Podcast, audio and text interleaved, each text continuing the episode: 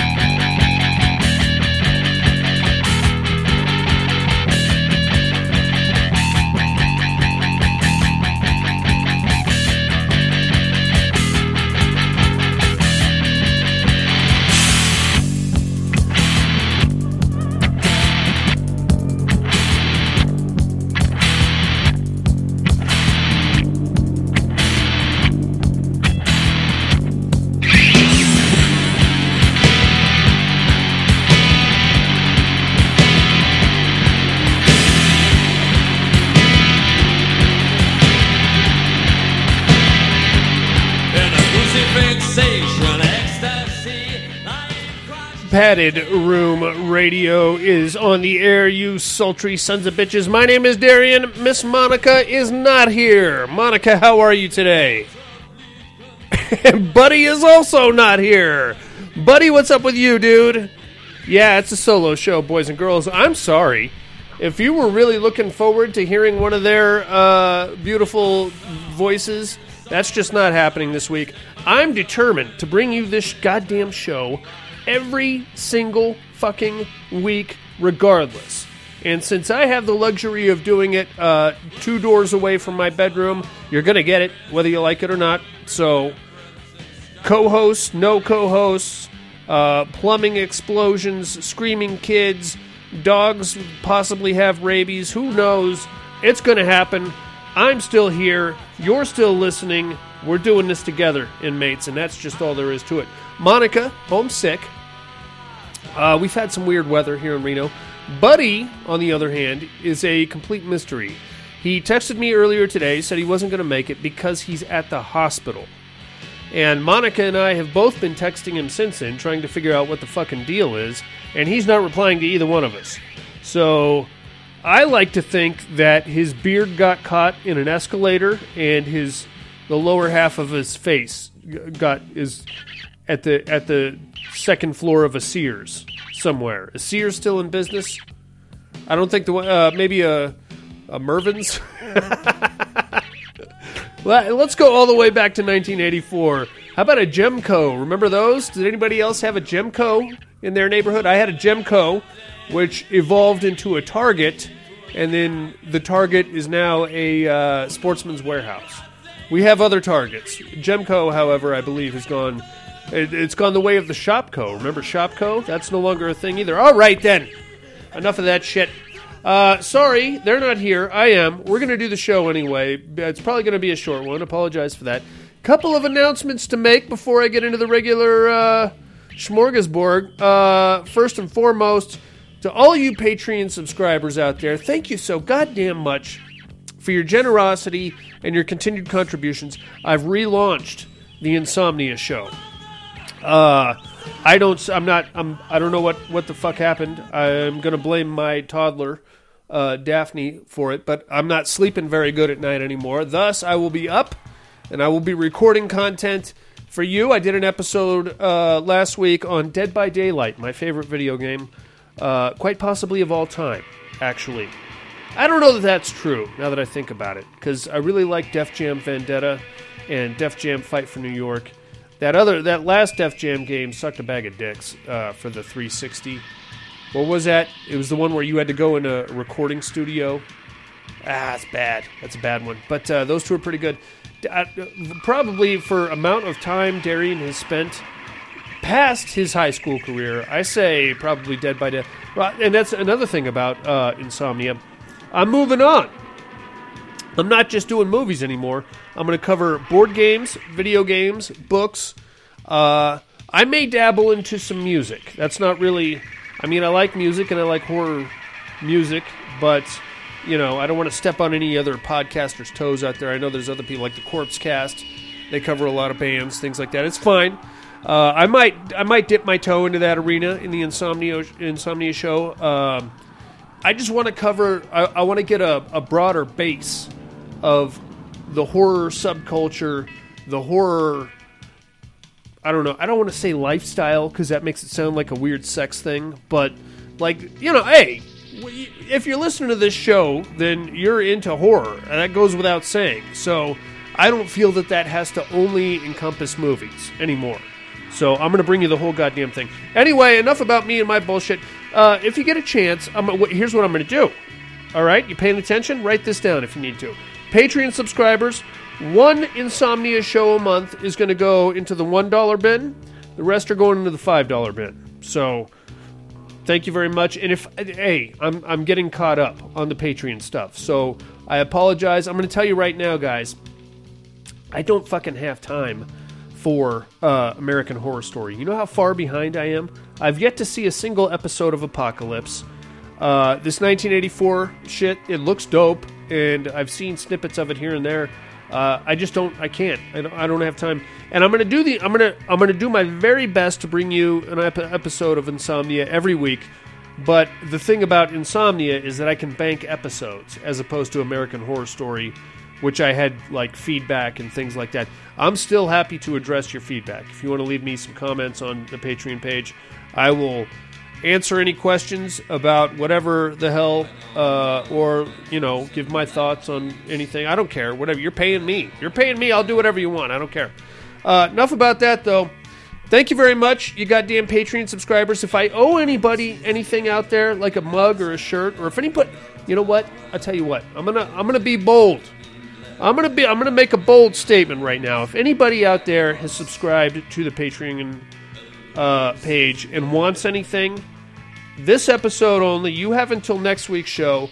I'll make you. I'll, I'll do a T-shirt. I'll do a coffee mug. I will do. Uh, I have buttons now. I have Psycho Bunny Death Cult buttons and Padded Room buttons. Shoot me a Facebook message on the side, or uh, I know some of you guys got my text number. Let me know what you want.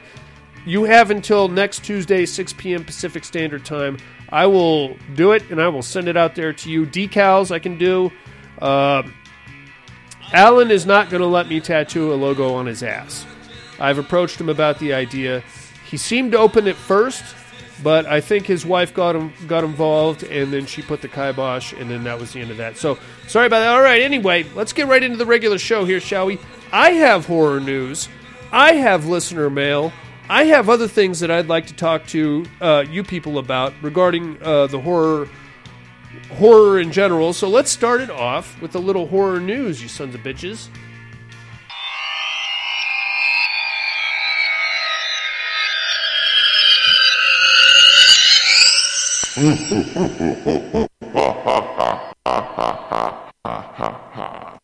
Horror news. Uh, yuck, it's doing that thing again. Uh, horror news, ladies and gentlemen. I will let you know what I found out. Uh, does the name Rosa Salazar ring any bells? Probably not, but I will tell you she's a very attractive young lady, and you may remember her uh, representation, for lack of a better word, in uh, that Battle Angel movie, or whatever you want to call that fucking thing, where she, uh, I don't I never saw Battle Angel, but it looks pretty gnarly, right? Uh, it's like an animated situation, I think. I can't even tell anymore, dude. With the, with the graphics and the video games and the the Pixar and the, the it's it the stop motion. It's, it's insane. Anyway, Rosa Salazar is going to star in a new Netflix horror series entitled. Are you ready for this? Brand new cherry flavor. The fuck do you suppose that means? I have no idea. I think it. I, I like to think it's going to be like a Jim Jones cult type of a deal, and uh, they're going to drop some Flavor Aid on your ass and that is going to kill everybody and their dogs, which is seriously disgusting. Keep an eye out for that. Uh, also, are you familiar with something called legendary television? Me neither. I have no idea what this is. I think it's some kind of a streaming service or some kind of a fucking channel somewhere. I, I can't even keep up with all this cable stuff anymore. You know what I mean? People are disconnecting. They're moving to Roku. Roku is uh, I don't know what's going on with Roku. It's like a uh, hub of streaming services. I don't know. What, I, you know what? I'm going to look for it. I'm going to try and figure this out. And the reason why is because Legendary Television is developing a Sin City TV series, and they're already talking to Robert Rodriguez to be part of it. And if he is part of it, then I would like to be part of it too. And I think it could be pretty good. I don't know what the rating system on a legendary television is going to look like, but you know, if you're doing a Sin City, you need uh, some gore, you need some violence, and I like to think that there'd be some boobs in there somewhere. You don't necessarily have to give me Jessica Alba's boobs, or even a Carla Gu- Gugino, although I like hers very much. But you know, that's part that's part of the sleazy side of Sin City is that you got this weird tribe of prostitutes that will suck your dick for uh, an agreed upon dollar amount, or if you try to get crazy with them, they will turn you into a human Pez dispenser, and that's something that I'm interested in is seeing other dudes become the u- human Pez dispenser as a TV spectator. How has Sin City not become like a video game? That's what I want to, or a, a board game, or role playing game, or something. That, what, what do I need to buy the rights to Sin City to develop some kind of a, uh, uh, I don't know, uh, I don't know. I would like to see like an MMO, a massive multiplayer online thing. But video game ratings is a whole other thing. Enough about that. Speaking of American Horror Story, let's talk about Ryan Murphy. He is currently teasing that season 10 of American Horror Story, which is the one to immediately follow 1984, could be the last. Um, that is mild. That's depressing to me because I am an American Horror Story fanbo- fanboy, despite the fact that I haven't seen the last two seasons.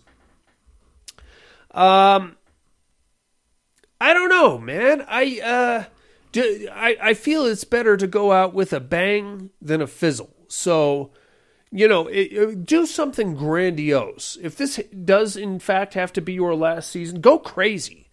Give me some werewolves and vampires and blow my fucking mind and bring in some bring Tom Hardy in or Arnold Schwarzenegger, somebody I don't fucking know, but do something big and make it good. That's the hard part. What I love about what I love so much about American Horror Story is the ups and downs. You know what I mean? I know that sounds redundant, but think about it. Everybody shat all over season six, uh, Roanoke, and I understand why, and that's fine. Uh, also, a lot of people taking a fat dump on season seven, Cult. Everybody seemed to love Apocalypse, which I have not seen yet. And uh, 1984 is getting rave reviews thus far. So, you know, that's that's part of that brand loyalty that we have with these franchises. You take a Walking Dead, for example. I have not watched an episode of The Walking Dead probably in about three years. And it's not that I have a problem with The Walking Dead, it's that it's at a certain point, I just kind of lost touch with it. And I feel like I'm doing the exact same thing with American Horror Story right now. I, as I sit in this room, I've got my American Horror Story coffee mug. I've got two American Horror Story posters that adorn these walls.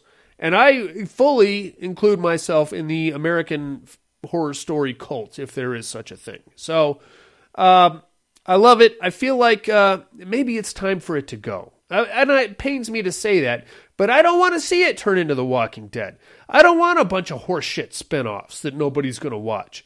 I don't want to, you know, season 11, 12, 13. I don't want, I don't want to lose interest. And it's not that I lost interest. It's just that, um, dude, I know I've made this argument before, but there, quality television, especially in the horror subgenre, is you know, where where does one find the time really? Because you know, uh, Castle Rock is bad. I, I mean, I mean that in a good way. It's it's a bad bitch. Uh, what else? Oh, uh, What We Do in the Shadows. I love that show. And it's the fucking machine just keeps churning these out. Hulu, uh, Amazon Prime, Shudder, Channel Zero, which i- is done and over with. I understand that, but that was pretty fucking good considering it was on the Sci-Fi Channel, right? All right. Anyway, enough enough about that. Think about that. Here is something that I am very excited about to tell you uh, about. I'm very excited about to tell you about. I know that didn't make any sense. Sorry. This is what happens when I do shows by myself, and I've had a few shots.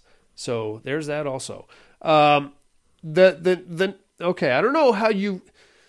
I'm not 100 percent sure how to describe this, so I'm just going to tell you about it. Uh, it's called No Players Online. And what it is, bear with me while I stumble through this. It is a horror, an interactive horror video game slash movie. All right, so for all you video gamers out there, and I know most of you guys at one point or another have played video games, uh, think about like a World of Warcraft, a uh, City of Heroes, a uh, Warhammer Online. What's what's the big one these days? I don't. Uh, Halo. Um, probably dating myself. What's everybody playing? Call of Duty. Think about all these massive multiplayer online role playing games, MMORPGs. All right. Now, a lot, we've seen a lot of them come and we've seen a lot of them go. Think about some of the ones that are dead. Think about that. All right. No player online. So what you have here is a interactive experience where you are logging on to a massive multiplayer online role-playing game except there's nobody else on there. Okay, you're it. And it's the the name of the game uh, I don't think they're they actually give the name of the game, but if you just search no players online, you can go through this. It takes about 15 minutes, and it's creepy as shit, man. I'll tell you right now. Um, you, it's it's basically just a small uh, capture the flag arena. what you're going to do, you're going to play. It's like a first person shooter, and you're running around this arena. You capture the enemy's flag.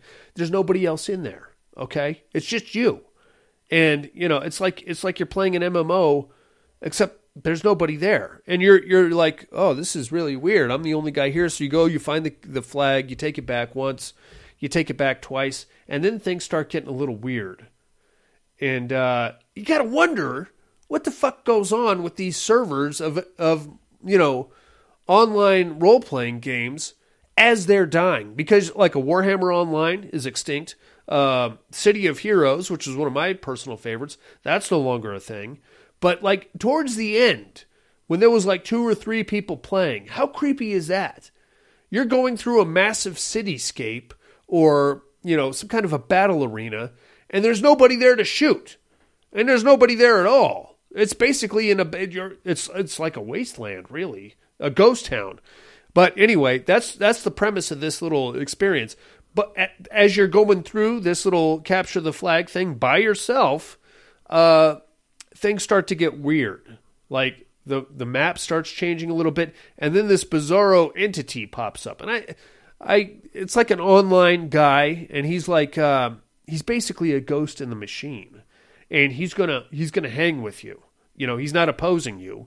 It's very strange. I recommend you check that out as soon as possible. It's called No Players Online.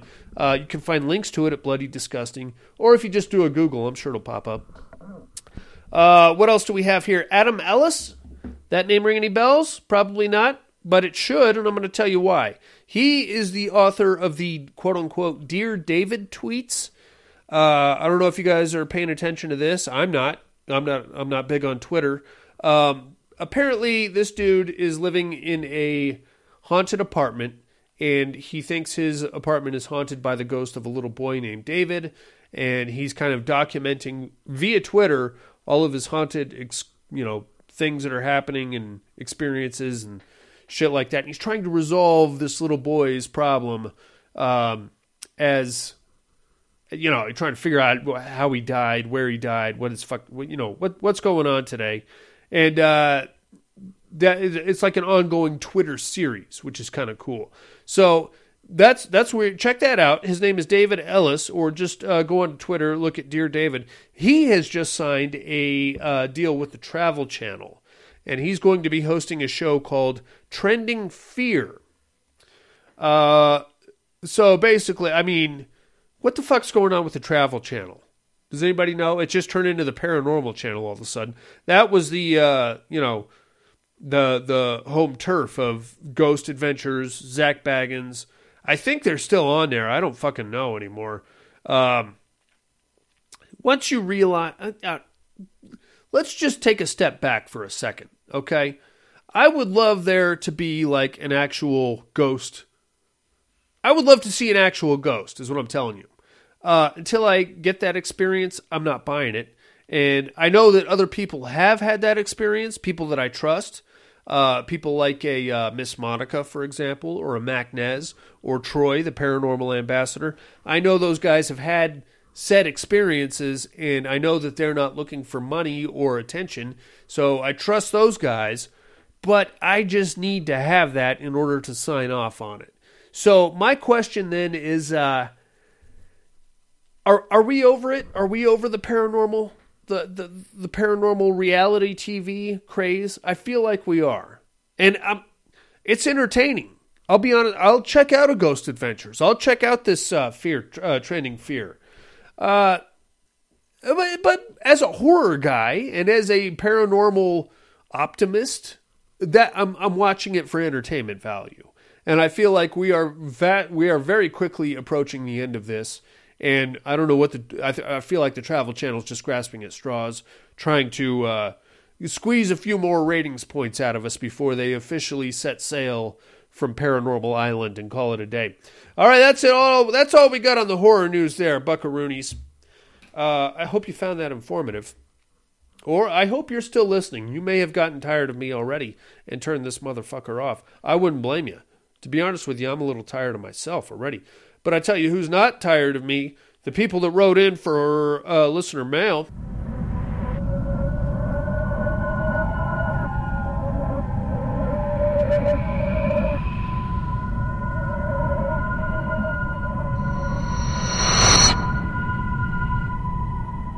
Listener mail. Oh, emails, voicemails, all kinds of fun stuff going on here. Oh, let's stick it. Let's let's stick it. Let's kick it. let's kick it and stick it. I don't know what we're doing, but we are going to Houston, Texas with our main man Lance. From the Horror Returns podcast, subject line Terradome. This time before you record, yes, sir. You came in very early. I think he came in um, like what uh, Thursday, Friday. I don't, I don't know, but uh, you made it in there, Lance. Hey guys, I think I missed out last week by voting too late. Uh, we may have been looking at a couple of runaway victories this week, had it not been for one simple twist of fate. Selene stumbled upon the ancient evil known as Pyramid Head. They prepared to battle. Story over. Not so fast, methinks. As Selene begins a fight she cannot possibly win, a lone podcaster named Lance jumps out and saves her. Planning ahead, this enterprising fellow had an escape route all planned. Our man proceeds to pleasure her in every possible way and explore every inch of her human slash vampire body. Yeah, at this point, I don't even care who who you cast my vote for. I'm putting you down for Selene, Lance. I feel like your boner just voted for you. Uh, Nazi zombies versus home invaders. Are you guys even serious? Will the home invaders even make it into the battle or be killed before they even get out of bed? Come on, guys. You, we know how this ends. Stay warm and keep them coming. Lance from Texas. Lance, I'm putting you down for the Nazi zombies on that one, sir. Thank you for writing in, amigo. Check out the Horror Returns podcast, will you, for Christ's sakes, if you haven't already. Oh, going right back to hallowed antiquity. Here comes Irma Gersh. Subject line: Hey, gang. Gersh, it's it's fucking fantastic to have you back, sir. I mean that, and I, you know, uh, I'm I'm proud of you, and I know I probably came across like a fucking asshole last week. I'm sorry. I'm proud. You're doing great. Uh, it's good to have you back in the family, amigo. Subject line: Hey, gang. Hey guys, hope all is well in the room with padded walls. Had a couple of different viewing experiences this past week. First, non horror stuff. My GM rented out one of the theaters here for a private advance screening of Ford versus Ferrari. Seeing how I work for Ford, it's kind of nice to see how things played out in this battle. Christian Bale, Matt Damon, and Jon Bernthal did a really good job of portraying these people. Plus, nice quiet atmosphere to see it in and made it all that much more enjoyable. Hell, even the ninja liked it. Now, on to something that is more definitely ruffle some feathers. Lulu and her daughter are watching Nightmare Before Christmas on Disney Plus gimmick last night. As I sat and watched with the little one, I couldn't help but notice something. I honestly can't say I don't see the appeal in it. I'm not bashing anyone for liking it because I know it has its fan base, and I appreciate that. I'm not taking away its design or story because it's great. Maybe because my mind thinks differently nowadays. I don't know. It seems that things that should be great to me just really aren't. It almost feels like I need to relearn what little bit I knew or could appreciate. I do wonder though, has anyone else ever felt this way about a movie? If I uh, if love to hears listeners' thoughts on this. Anyway, that's it for now. Keep it between the lines and prosper Gersh. Um, I'm. You know what, man? I'm going to be honest with you, Gersh. I have yet to make it all the way through A Nightmare Before Christmas, and to be honest with you, I don't get it either. However, I know many uh, young ladies that are seriously invested in A Nightmare Before Christmas. Uh, one in particular has dedicated a, an entire room to her of her house, specifically to A Nightmare Before Christmas. Um, I think it's it's part of. Uh, I think it's like nostalgia, you know, and uh, uh take for example A Nightmare on Elm Street.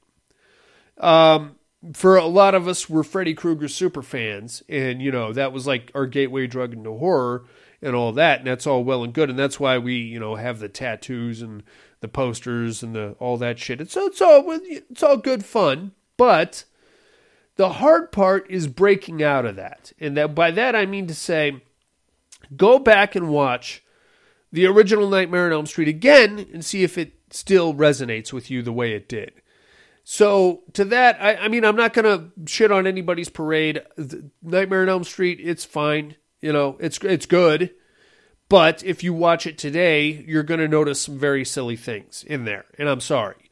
I feel the same way about uh, A Nightmare Before Christmas, and I bear the benefit, or perhaps the detriment, of not watching it when it first came out and having that weird neo gothic eccentric moment where I just became obsessed with it. So, having watched it after being a horror fan and after being a Halloween aficionado and dark side weirdo, for lack of a better term, I watch it now or a couple years, you know, after it came out, and I'm like, this is a fucking cartoon. It's fine. It's got I got some chuckles out of it, but I'm not to go get a Jack Skellington tattoo, and I'm not to uh, paint one of the rooms of my house to look like that weird Halloween land. I'm just not to do it. It's fine. I don't care. Really, I don't.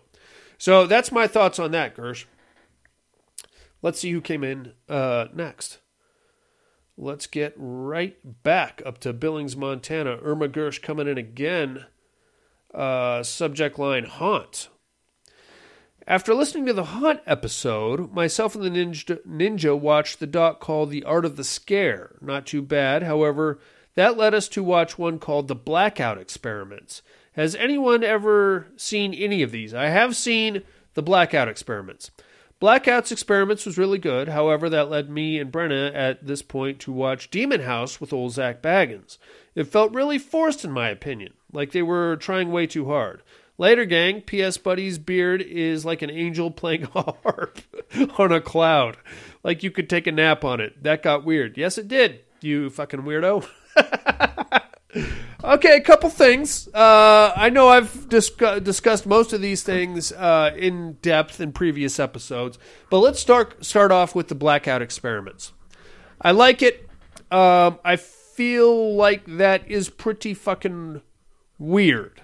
I watched that and I got all giddy because I felt like me and Monica and Buddy and Monica's husband could open some kind of a local blackout experiment.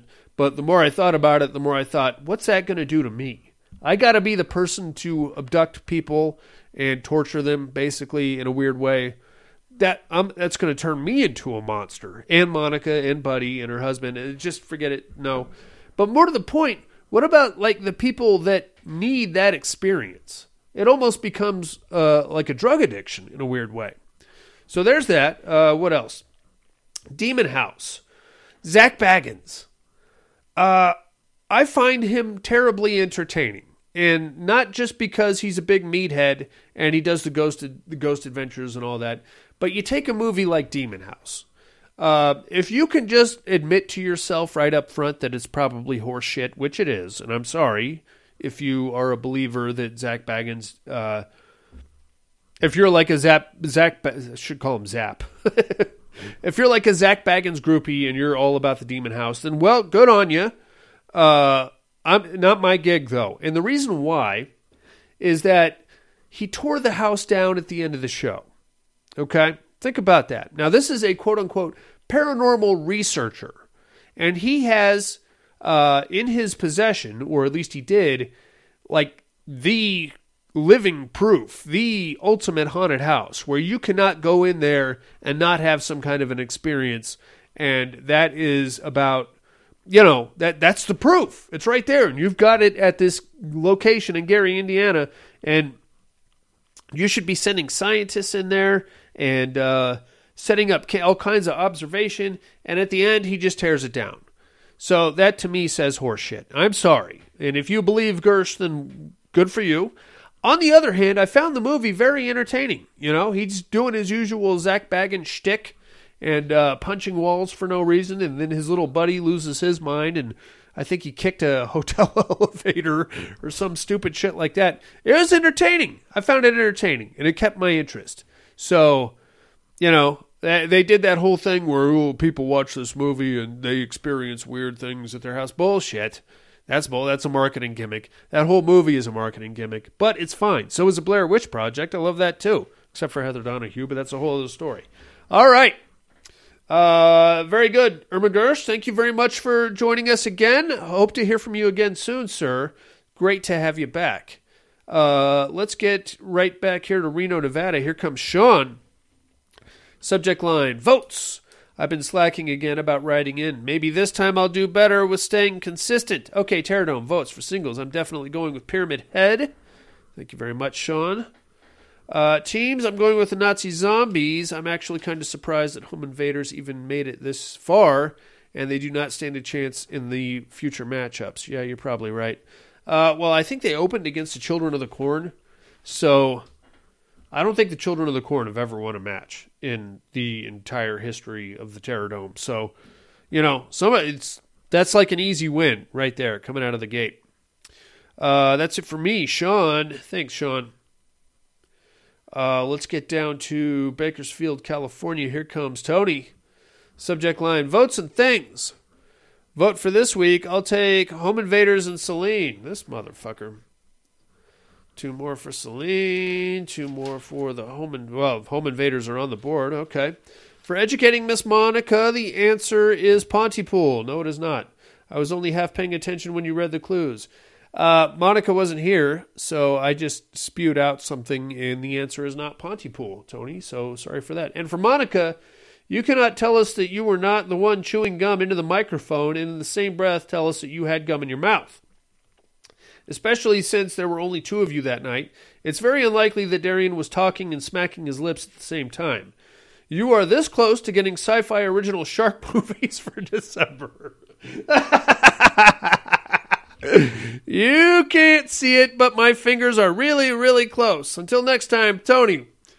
You know what, Tony? I would, I would almost want to do that, except I don't. Me, I don't want to watch sci-fi shark movies for December. So, I mean, whatever she watches, I have to watch too. Is the bummer, but at the same time, I, I kind of if you if you do that, I'm gonna I'm gonna love you until I actually have to watch one of those movies, and I'm gonna hate you. So I'm gonna leave that up to you, sir. You let us know what you want us to do in December, and we will happily uh, do that for you. In the meantime, we do have some voicemails here. Let's get right down to beautiful Alabama, which I'm sure is just as muggy and funky as it is any time any other time of the year. Here comes the uh, the breaker of people that call into the podcast. It's Alan Cha Padded Roof. What's up? What's it's up, the, Alan? Um, Faces of Death that people call into your show. Okay, Hopefully y'all sure. can hear me this week. Anyway, uh, my Terradome votes. I voted for the nurses and um, Candyman. Okay. This week I'm going to go with Pyramid Head and the Nazi Zombies. That a boy? Darian, your Lords of Salem. I am, I motherfucker. know, I know y'all couldn't hear me, but I knew Monica was one of the Wishmaster movies. Yeah. Um, because I I've seen wrong. it anyway. Hope everybody's doing good. Hope Monica's dogs are okay. Uh, I don't know. that's don't know all I got. Y'all have a good one. Bye. Beautiful. Thanks for calling in, Alan. You nailed me. Um, I just have to make those up on the fly when Monica's not here. I'm going to do another one, and I'm going to make it up on the fly, and I'm sure it's going to be easy as shit. So there's that. Thank you for calling in very much, Alan. Uh, let's get down to the uh, absent Miss Monica's pod boyfriend from Southern California. Here comes Mr. Tom Hardy. Hey yo, padded room. How's my favorite degenerate today? Just me, Hope baby. everyone's there. Hope Nope. everyone's doing well. Uh, nope. I no got a couple no. of things I needed to get to. Uh, Okay. Mostly from the past. I've been running so far behind, and Hey, uh, take your time. And meaning to mention this or that, and just haven't been able to catch up. But first, Okay. let's get into that there uh, terror dome. Yeah, what do you got? You know, I was doing a little looking around there, because I'm not too familiar with uh, Pyramid Head there. Okay. and you guys took Pyramid Head over Celine. I got you got to really think this one through, guys. I mean, look at that big, big ass mask that guy wears, or he's going to block his vision for one thing, and I don't know that he he's going needs to see. constrict his movements. Not really. You know, I mean, Celine might have to do some work on this one, but I think she can give him the uh, death of a thousand cuts. You know, Okay. uh, cutting from one side, being behind him. I think her speed and agility is going to come into factor It's here. possible. And, uh, I think she's going to take him down, and hopefully the uh, rest of the inmates agree. Uh, Uh, now, as far as the uh, teams competition there, you got the um, Nazi zombies and the home invaders. I mean. I don't think, like you said, there ain't nothing really to say about this. It's going to be the home invaders. oh, I mean, the Nazi zombies. there the you way. go. Um, now, a couple of things I wanted to mention. Uh, you know, you seems like everybody, you know, has health problems there in the padded room. I'm and, Uh, fine. I feel pretty good. you know, Miss Monica's got this uh, hernia that I guess gives her Tuberculo- uh, uh, pain when she has an orgasm. I just wanted her to know that I almost have this like uh, secret uh, power ability where you know you can have sex with me and not have an orgasm. It's I'm willing to do it to help the show. You know, Would you and, uh, please? I guess Buddy's got a hernia too, so. I think it's Well, sexually transmitted. Uh, and one other thing now, this is going back a ways here, and like I said, I've been needing to get a hold of you. Okay. So busy. Sure. Um, you know, during the uh, the month of the Saw, you were going through the Sawyers, Right. and I gotta admit, I was a little disappointed in you, Mr. Brock. Well, really? You uh, skipped over the uh, the new generation. I didn't know. Genera- whatever that Shock treatment. Texas Chainsaw was. We did not the, skip uh, over that. Matthew McConaughey and Zellweger and the Ray and cross dressing. Uh, I was pissed. No, I was- I was it's like, in shock treatment, he? sir. He knows that's the next one in line. He knows it's a monster piece of shit. It doesn't make any sense. But I will give you credit. You did pick it up on the outpatient files. I was did. looking for a full uh, padded room style breakdown of that uh, flip. Obviously, not to happen. I don't want to put my but real instead, friends you went to that. 3D, and here's where I have a real fucking bone to pick. with Okay. Well, you got GP, so sorry. He called back. Apparently, he's uh, not quite done fucking with me yet. So let's uh, get back to Mr. Hell yeah, G motherfucking P. Anyway, I'll get through this quick here. I apologize. No, take your time, um, so look, Mr. Brock, sir. you said the 3D was a good flick. I was not You mad said at it was it. all right. I was not mad at What it. What the fuck movie were you watching? What's wrong with it? This has got to be. Look, I know. Technically speaking, this movie is probably better than that uh, next generation, Agreed. new generation, whatever Yeah. Texas Chainsaw it was before this. Okay. But fucking the way they try to play it off like it's a good fucking flick, get the fuck out of here, What's man. Wrong with it? Shit. If ever I saw one, from the acting to the to the storyline to the It's a uh, Texas appearance Chain- of it Oh. and the fucking dialogue. Oh my god, I can't believe you let them off on the fucking dialogue What's wrong with the dialogue, sir? the two worst lines in cinema Okay. from that fucking flick. Let's hear it. You got that one bitch who says, "Welcome to Texas." That was stupid. Bitch, was you just got to fucking Texas. Who the fuck are you to be welcome somebody who was born and raised probably in Texas? that was stupid. That's like I addressed that, as I fucking, recall. Uh, he who cha chas behind the rose how to properly sing "Sweet Home Alabama." Get the fuck out of here! And then the other line, All right. fucking nonsense. Uh, do your thing, cuz. Yeah. What the fuck was that? Uh, Mr. Brock, I It's okay. demand you retract your statements and make a full apology to the entire padded room community. I will not. That. that is the biggest piece of shit of a flick It's ever not made. that bad. Anyway, before I get uh, GP'd again, I best get out. I love you like family, except for you, Mr. Brock. Oh, easy. Bye now. Love you too, Tom Hardy. Jesus Christ, man, it's not that bad. All right, I admit. Uh, okay, I mean, the do your thing, cause I was not. I mean, I get that. It's kind of, it's a bit out of place. And I would, I addressed the "Welcome to Texas, motherfucker" line in the show because that was pretty stupid. Because, I mean, that didn't need to be there, and it felt. I don't know, it's just corny.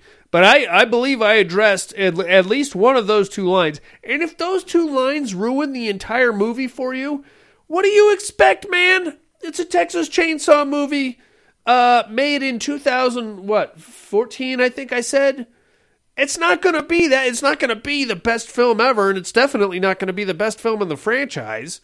But it's not that bad. It's got Ale- uh, a near topless Alexandra Daddario running around. It's got Leatherface. It brings some continuity to the original Texas Chainsaw storyline.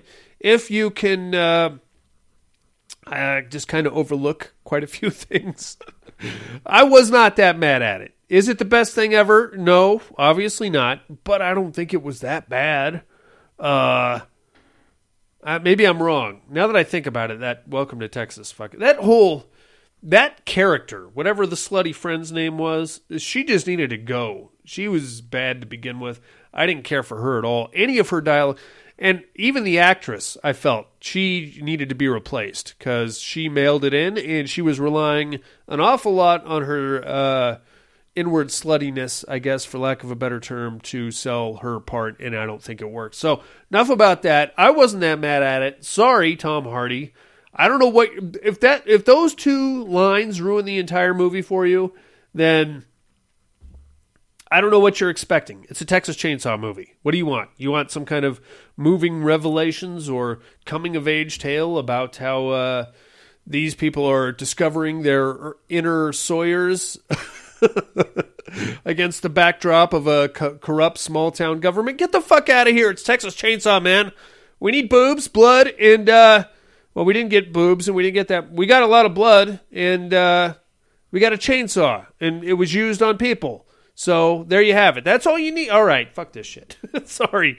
Sorry, Tom Hardy. Uh, I love you anyway. I don't know why you're so angry about that, but I'm not going to retract my statement. I feel like it's an it's a it's a decent installment. There are worse installments. I you know what? I'll take te- I'm going to make a bold statement. I'll take Texas Chainsaw 3D over uh uh Texas Chainsaw 3, the the weird Leatherface one with uh, Matthew McConaughey that doesn't really seem to fit in any, or not Matthew McConaughey, Viggo Mortensen that doesn't really seem to fit in anywhere. So there. Uh, next week I'll have a power ranking of the ta- of the season of the Saw movies for you, and then you can uh, punch me in the face over that. All right, then we got a movie. To, I got a movie to get into. I'm to go live on the Psycho Bunny Death Cult right about now.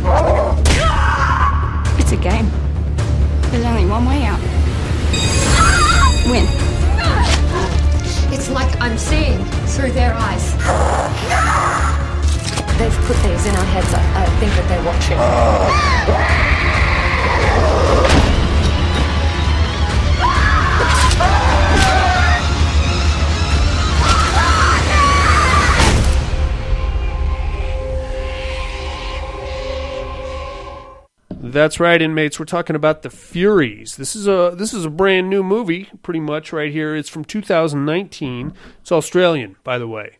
What's going on with Australia all of a sudden? They're kick, they're turning out some kick-ass horror movies. Have you guys seen The Hounds of Love? That's a great one. Uh, of course, you got your your uh, Wolf Creek and the TV show based there on their thereof. Uh, what else? There's some great Australian horror movie. Oh, uh, what was that one we did uh, where the world's ending? These final hours. Check that shit out. That's more of like a weird pedophile drama. That no, it's not. It's not really. I don't know why I even said that, but it's got there's a pedophilic, impl- you know, connotations there, and that's pretty gnarly. It's about a movie. It's about it's a movie where the world's going to end in a couple hours, so people have like people in Australia have like 12 hours before their shit blows up. So anyway, enough about that. Uh, the Furies, written and directed by Tony D'Aquino, uh, got 5.2 stars on IMDb. I feel like it's missing some stars. And the reason it probably got docked a few off the bat is just because it's a horror movie. Horror movies never get that many stars just because they're horror movies. I don't think that's fair. We, you know what? We as horror fans need to start uh, logging on to IMDb and kicking these ratings up a little bit because I feel like horror movies by and large get shit on, and that's not cool, man. It's not. Fuck that. Anyway, uh, it stars Airlie Dodds, Linda Nyo No, and Taylor Ferguson. All Australian actors, by the way. So this one is pretty. It's pretty wacky. Um, it's got like a Running Man kind of a vibe to it, or a uh, Surviving the Game, or uh, that one with Steve Austin. What was that? The Condemned kind of a deal going on. So we start off with two young ladies in Australia, I assume, and um, one of them is tagging a wall, and what she writes on the wall is "quote unquote" fuck patriarchy. There's an original thought. Um, why not just say I'm angry at my dad? It's fine. I get what you're what you're doing here. You're laying it on a little thick though. Uh, so we have these two young ladies. We have Maddie, who is the tagger, and uh, the other young lady, Kayla, who is just along for the ride, I guess. And because Ma- Maddie has chosen to tag this particular wall, she now, of course, wants Kayla to participate. Kayla's not interested. She's like, oh, I'm just a lookout. So uh, they get a little, argument going on there about how, oh, I've been watching out for you since you were the fourth in the fourth grade. This is the kind of writing that we've come to expect from horror movies, where we get a lot of unnecessary uh, exploratory dialogue that normally doesn't take place in everyday conversations. How many times have you had to identify somebody to themselves? You know, it just doesn't happen. You, you see your mom and you're like, hey, you're my mother. You raised me since I was a baby, and now I'm mad at you. Nobody ever talks like that, really. And but I get it because we're like in the in the scope of a very short amount of a lot of time. We have to squeeze all this stuff in, and we don't really have time to get into these characters very much. So thus we have this weird um I felt like there was some sexual tension in between these two. Odd Mother's in the house. What's up, Odd Mother? Or Odd Mother. I'm, I'm just going to go with Odd Mother from now. Uh, so it felt like there was some sexual tension in between these two, Maddie and uh, Kayla. They end up getting themselves into a little bit of an argument there in the tunnel, the weird tagging tunnel. Um, eventually, Maddie's like, you know what? I'm done taking care of you, so go fuck yourself. And then she goes walking out of the tunnel. It's like late at late at night now, so uh, Kayla's like, oh God, damn it! All right, uh, Maddie, come on, come on back here. So she goes out there, and just in time to see Maddie get abducted by two dudes, which is pretty scary. Uh, Maddie gets like, um, you just see her like get put into a hasty headlock and then dragged off somewhere.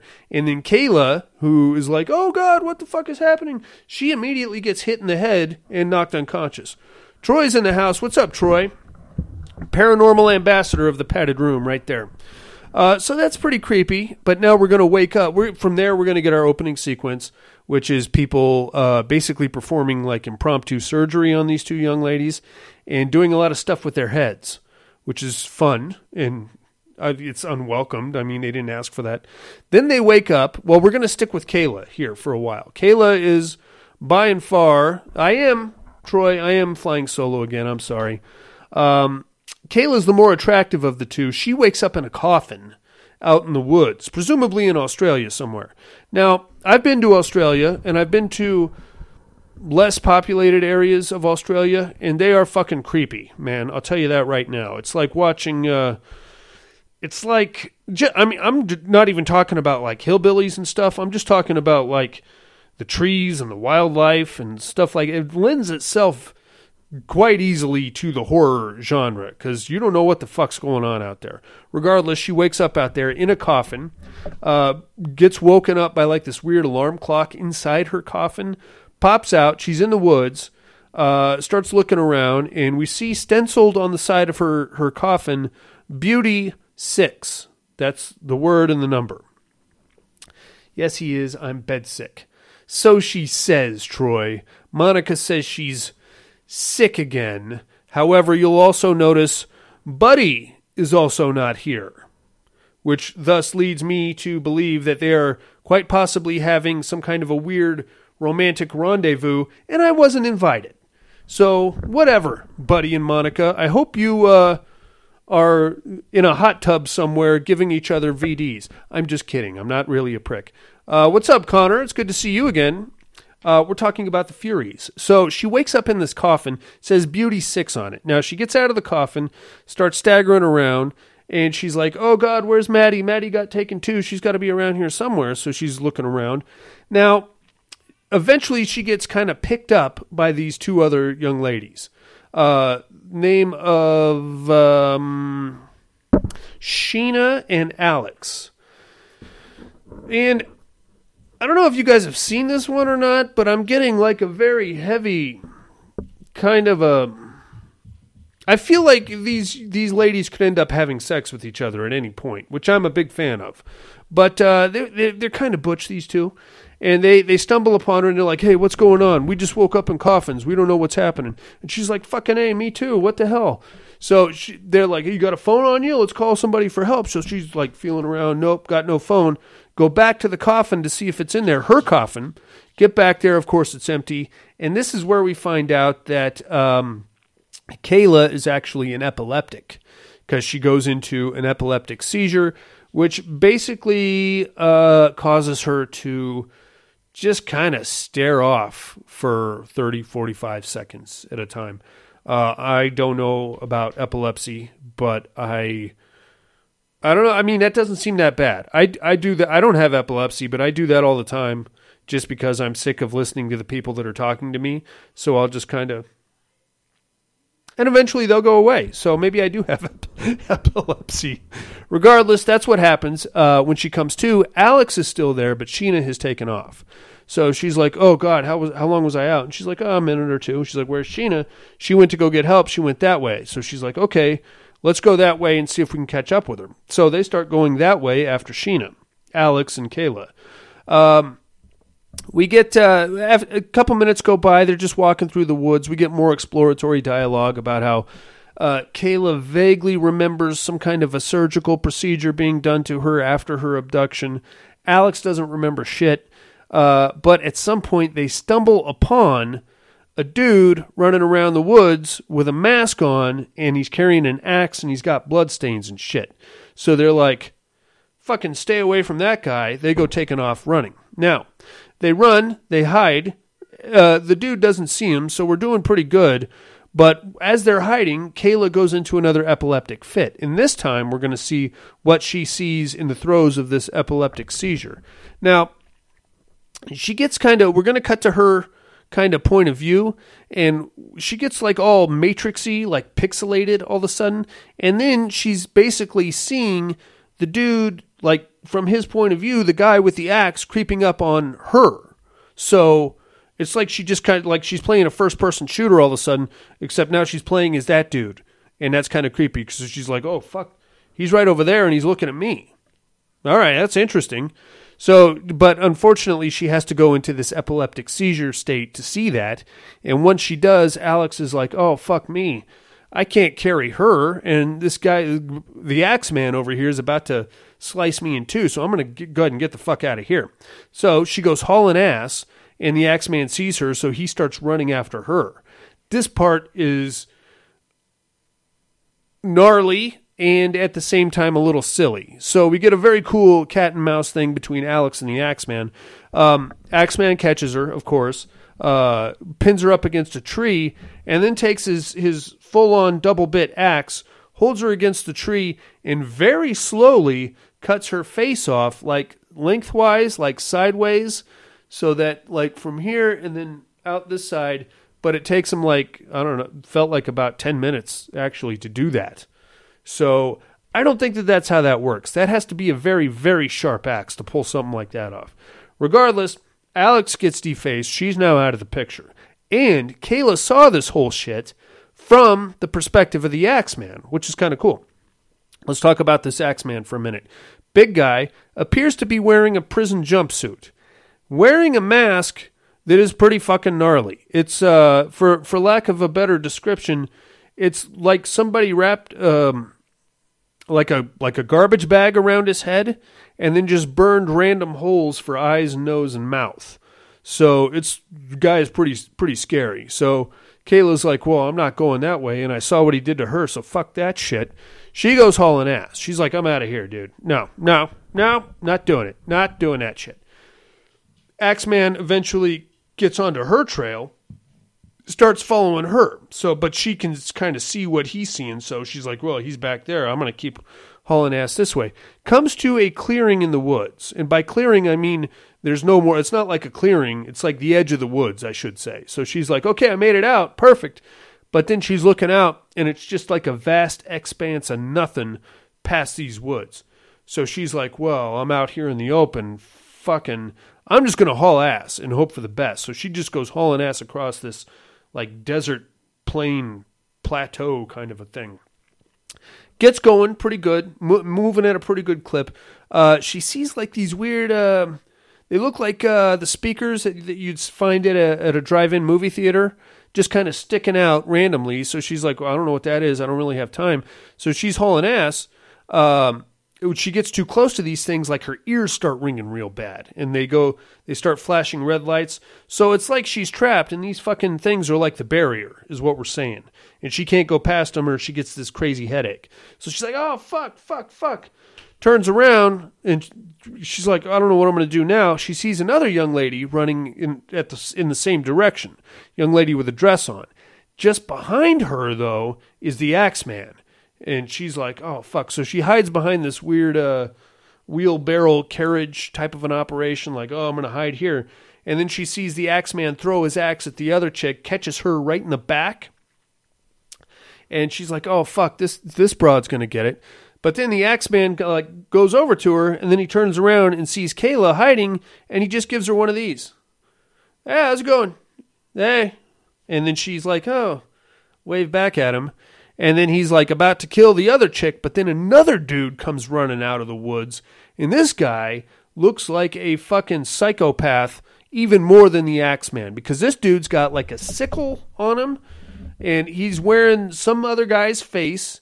He's wearing like some other guy's body, for lack of a better understanding. Wild Bill's in the house. What's up, Bill? We're talking about the Furies. Here comes this other fucking psycho coming out of the woods with a sickle, and he's doing like like gimp noises, like. So the Axeman's like, "What is this fucking guy?" So, but like the gimp, the I shouldn't call him a gimp. The guy wearing everybody else's skin is hauling ass towards Kayla. Um, the Axeman is about to kill this other broad, and he's like, "What the fuck?" So he goes and like jumps in front of the sickle guy, and then they start fighting. They're fighting each other, which is like crazy two slashers going at it in the middle of a fucking desert. It's gnarly. Uh, big fist fight. While that's going on, Kayla's like, I got to get the fuck out of here. Goes and grabs the other chick that the Axeman was about to kill, carries her back into the woods. So that's pretty cool. She just saved that chick. Uh, we get a little dialogue between those two. She, the other uh, lady, introduces herself as Sally, and she's like, "I'm a good person. I don't do anything to deserve this." And Kayla's like, "Yeah, me neither. I was just hanging around a tunnel and then out of nowhere, and she's like, Yeah, I was at my house and fucking. Here I am now, being chased around the woods by a couple of fucking psychos. So she can't walk though. She took that, that axe square in the back. You know what I'm saying? Like right in the fucking spine. Tom's in the house. What's up, Tom? And that, I mean, I don't know what that does to a person, but it can't be good because it's right on the goddamn spine, man. So uh, Kayla's like got to help her into the woods, so that's good. She gets her to like a out of the, the the open there. cut back to the fight between the Axeman and Sickle Boy. Sickle Boy has gotten the better of the Axeman. Uh, he's punched the shit out of him and knocked him down, probably knocked him out. Then he went and got his sickle and like just starts slashing open the Axeman's chest. And then he's like hobbling back after the two girls, which is bad news for them. Uh, but cut back to them inside the forest, Kayla finds like a hollowed out tree and hides Sally inside it. It's never a positive acupuncture type of axe to the spine.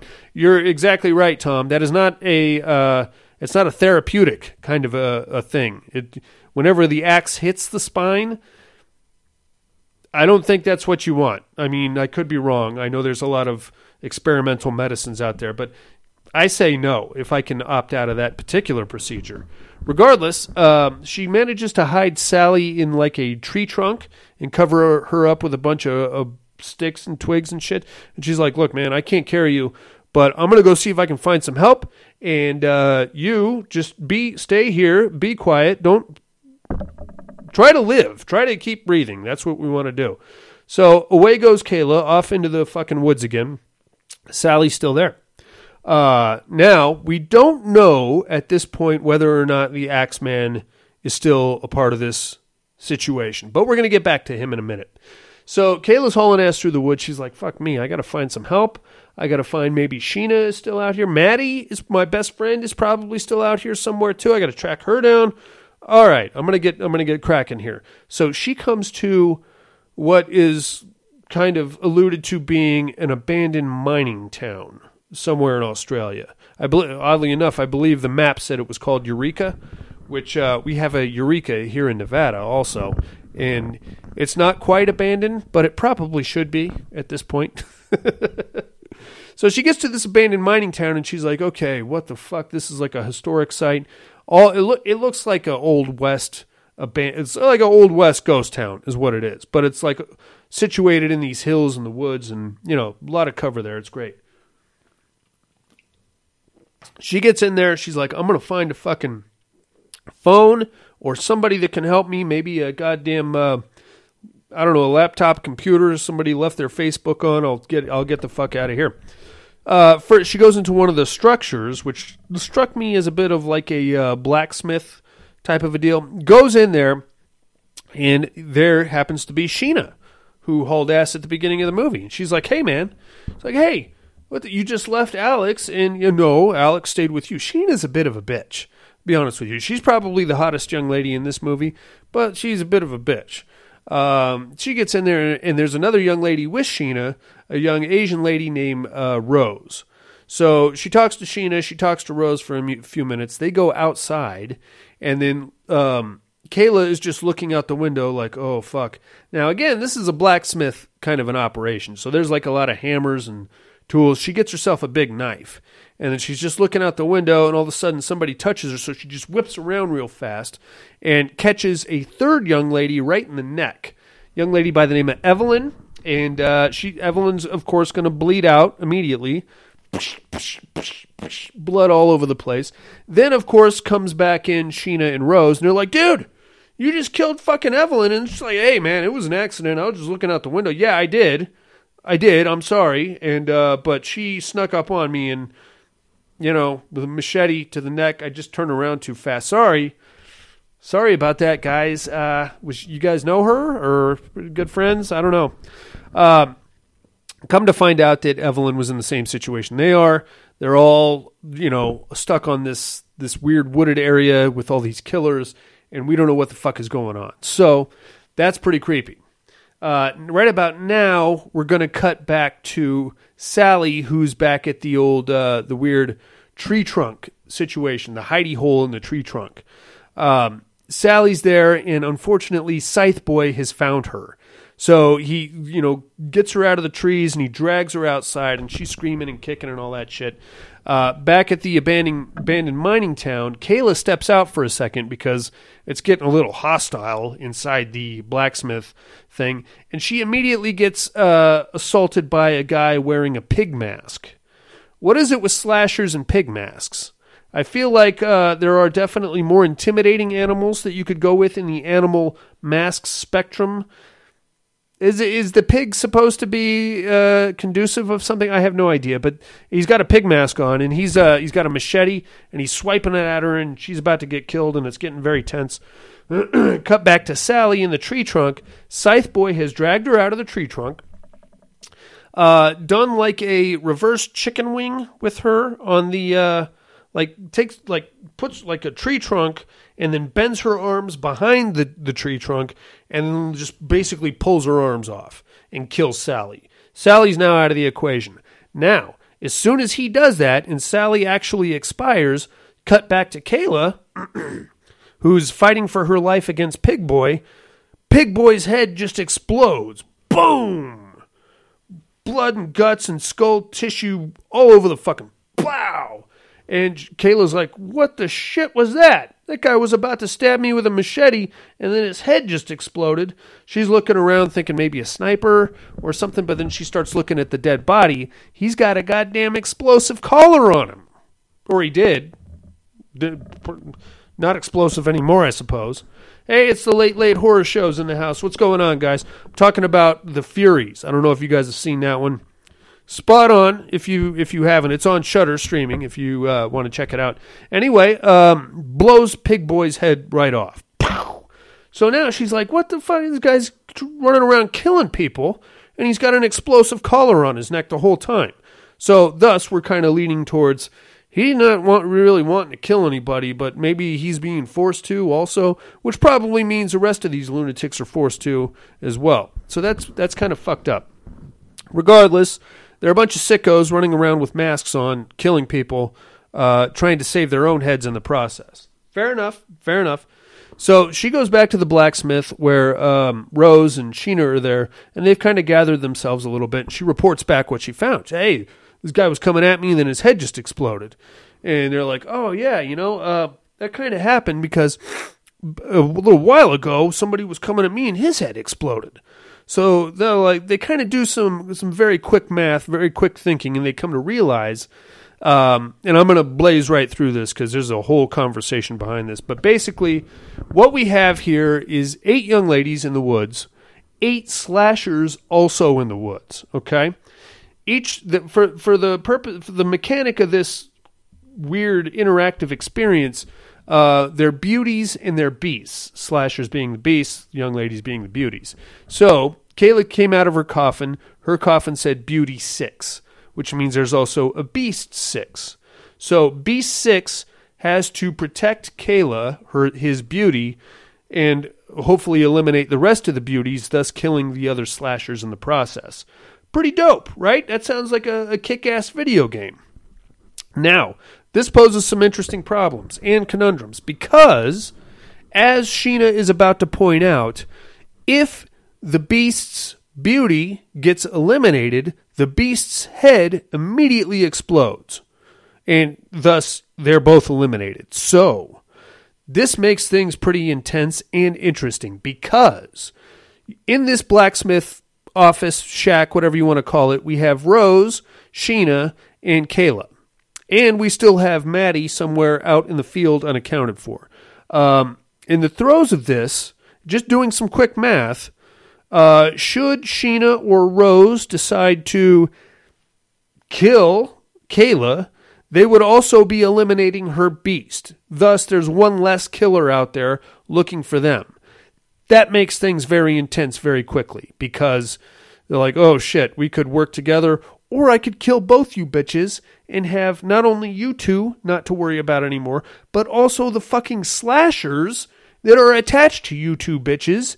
And, you know, I find my guy and we can, me and my slasher, whoever he might be, we might just walk right out of here, you know? I mean, it's just good math. I hate to be a dick about this, but it's true. So that not being, you know, that being understood, they're like, hey, dude, we should probably work together. And Sheena's like, ha ha ha ha ha ha. I don't think we need to work together. I think I need to find a way to kill you two. And they're like, okay, dude, you're freaking us right out. So Kayla and Rose are like, okay, we're, we're out of here, man. You're freaking us out. So Kayla and Rose go to leave. Scythe Boy walks into the camp and they spot him and he spots them. So he's walking around and we get a little chase between the three of them. Scythe Boy's running around. While that's going on, a third slash, or I guess, yeah, a third slasher rolls into town. This guy's got himself a. Um, uh, he's got he's got like a wood mask on. It's pretty creepy. It's a creepy looking mask, and it's like weathered wood. And he's just kind of leering around. Hey, fucking shit! Where is everybody? What's going on here? Now, here's the thing. I don't think that the slashers know who their beauties are. Well, I don't think they've been given any inkling. But somehow, you know, I don't know. But it, it doesn't work in the adverse. So if if you're a beauty and your slasher dies, you don't have an explosive collar on. Only the slashers do. So that's why that's why Kayla's still alive, despite the Axeman dying, assuming he was her slasher, which we don't know, and assuming he's dead, which we also don't know. Think about that shit. In the meantime, uh, Scythe Boy, with everybody else's skin on him, rolls up, spots them, and goes taking off after him. They hide in a different building. Uh, they are stuck in there, and Scythe Boy is running around, so they decide they have to tunnel their way out of the building to get. I don't know. I don't. I don't know why. Now that I think about it, I don't know why they did that. That seems pretty silly. They could just go out a window or a door probably make a little more noise that way, but fucking tunnel tunnel your way out. That's going to help. Anyway, tunnels their way out. Uh, Kayla gets out. Uh, Rose is on her way out. Let's talk about Rose for a second before we move on. I don't know what's up with this chick. Um, she's got like an Asian schoolgirl thing going on. She appears to be in her late twenties, but she acts like an Asian schoolgirl as well. Uh, a lot, a lot of ooh, ooh, a lot of that stuff a lot of uh, "you're supposed to be my friends," "you're supposed to protect me," and uh, things like that. And she's very dependent and a little bit on the jealous side, also. So um, uh, Kayla gets out, tunnels her way out of the building. Rose is right behind her, but then Scythe Boy goes into the building and grabs Rose by the feet. So now we have like a weird tug of war with Rose, with Scythe Boy and Kayla over Rose. Eventually, they Kayla has to let Rose go because she's like getting her stomach slit open on the the corrugated steel of the shack. So she lets her go, and she's like, "Hey, don't let him see your face, because if he finds out that you're not his, yeah, that's exactly right, Tom. Rose is all Sailor Moon with everybody. That's ex- yes, and that can get very pervy, which I'm not going to I'm not. We're not even going to do that. We're talking about slashers and stuff. Anyway, uh, he's she's like, "Hey, don't let him see your face, dude. It, you go on in there, but try to cover your face because if he realizes that you're not his beauty, then he's going to kill you, and thus, well, you don't want that, do you?" So she's like, "Okay." Goes back through, and then like she, they're like, you know, slapping at each other, trying to get to Rose's face, and he's she's trying to keep him off him uh, Kayla's like, sorry, babe, not much I can do about this, so I'm going to go ahead and take right off. So she just goes running out into the woods, gets like a quarter mile down the road while Rose is still slap fighting with Slasher Boy and then has one of her, her weird spells, her epileptic seizures.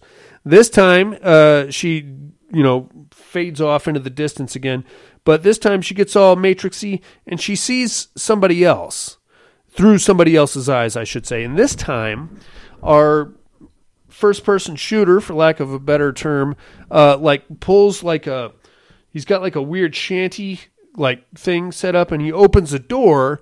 And as soon as he opens the door, he's looking right at Maddie, who's uh, Kayla's best friend. So she's like, "Oh my God, Maddie's alive!"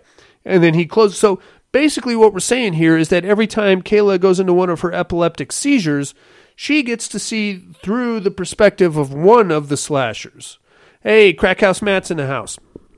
We don't know which one she's looking through, though, or where this dude is or what's going on, but apparently he has captured himself Maddie, who's probably his uh, beauty to, that he's got to protect, and thus uh, she gets to a little sneak peek through his peepers for a minute, which is kind of neat.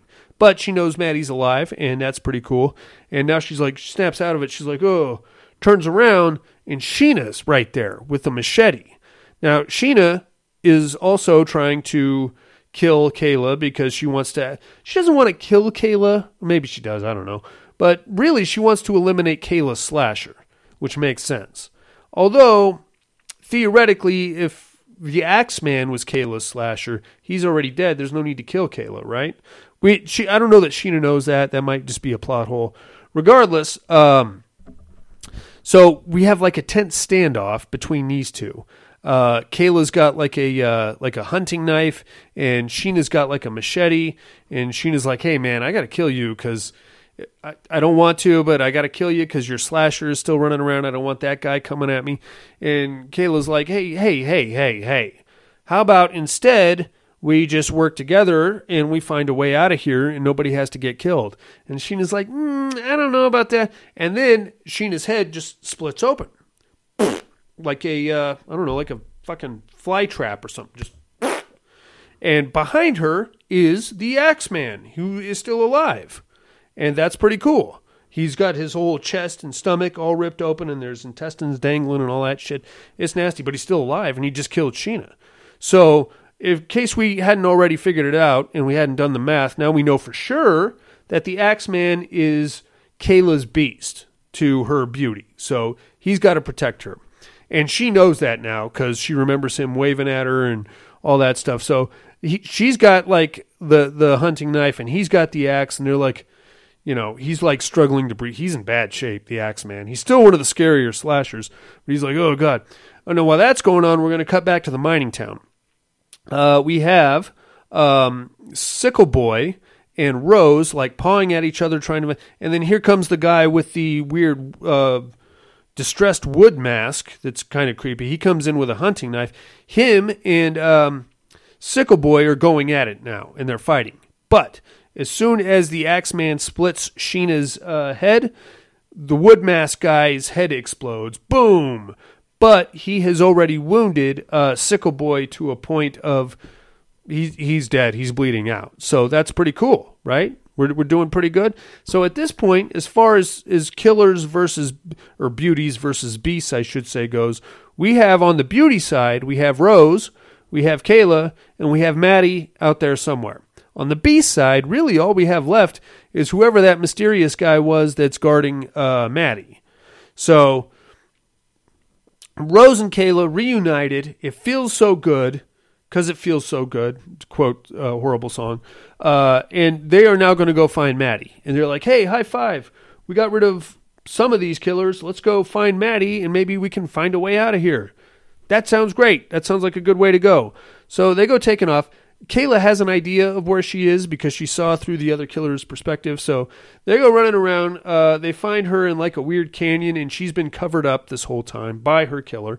Now, um, they get to Maddie and they pop her out and they're like, "Hey, Maddie!" And Kayla's like, "Oh, Maddie, I missed you so much." And they hug and kiss and everything's great. Rose at this point gets very uh, jealous. She's like, "Are we going to get out of here or not? I thought you were my friend." And she's like, they just kind of ignore her because they're too, you know, happy with each other. And then she's like, "Hey, Kayla, why don't you tell Maddie about all the girls you had to kill?" And she's like, "What?" How could you, what? You killed girls? And she's like, Yeah, by the way, while you've been taking a nap in your fucking weird shanty sleeping area, the rest of us have been out there fighting for our fucking lives with all these slashers and shit. Rose is getting really passive aggressive with Maddie. I feel like there was some sexual tension between her and Kayla, maybe, or there was more I don't. It, it, it's like a weird love triangle thing. It could have very easily gone into porno land. Just saying. I'm not saying I wanted it to. I wouldn't be mad if it did, though. Anyway, um, once uh, as soon as they're having like this whole three way argument over who killed who and who's going to protect who, and you're my friend, and she, you can't be her friend, all this weird shit. While that's going on, Maddie's killer comes walking down the hill. He's got an owl mask on. Owl mask, I feel like, makes a lot more sense than the pig mask in the pantheon of animal masks that a slasher could wear. I'm minorly more afraid of an owl than I am a pig. Just, I mean, pigs can be gnarly, especially in the wild, but I don't know, just on face value, I feel like an owl could, like, peck and scratch one's eyes out. James in the house. What's up, Jim? Uh, talking about the Furies from uh, 2019, streaming on Shudder right now. Uh, just coming in here at the end. So here comes this dude. He's got a pitchfork.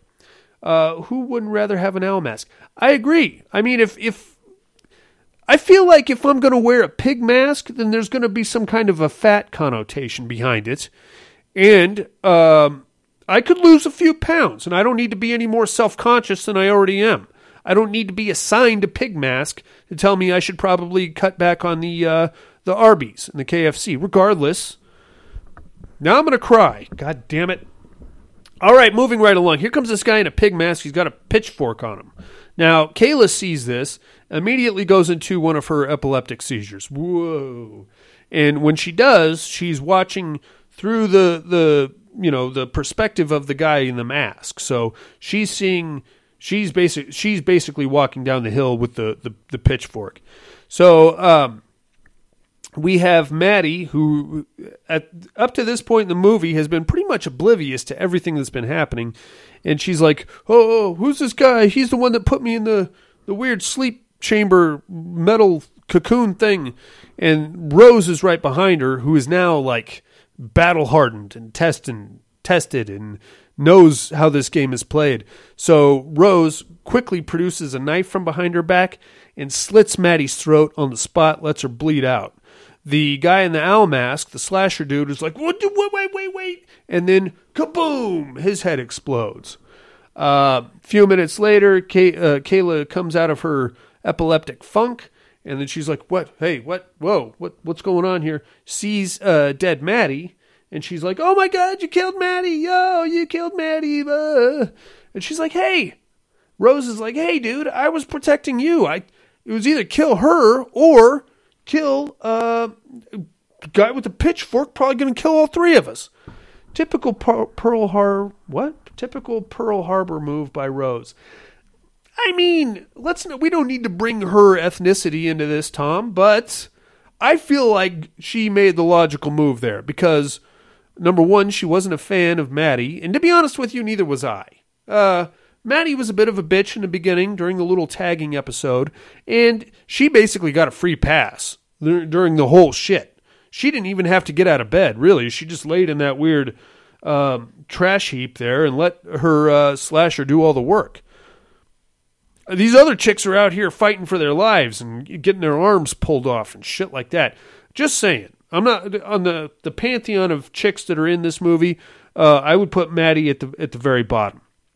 Rose, did, I, I don't know that Rose did the right thing, but I feel like she did the logical thing. And she, let's be honest, she's trying to protect Kayla probably because she wants to have sex with Kayla, which I'm not opposed to.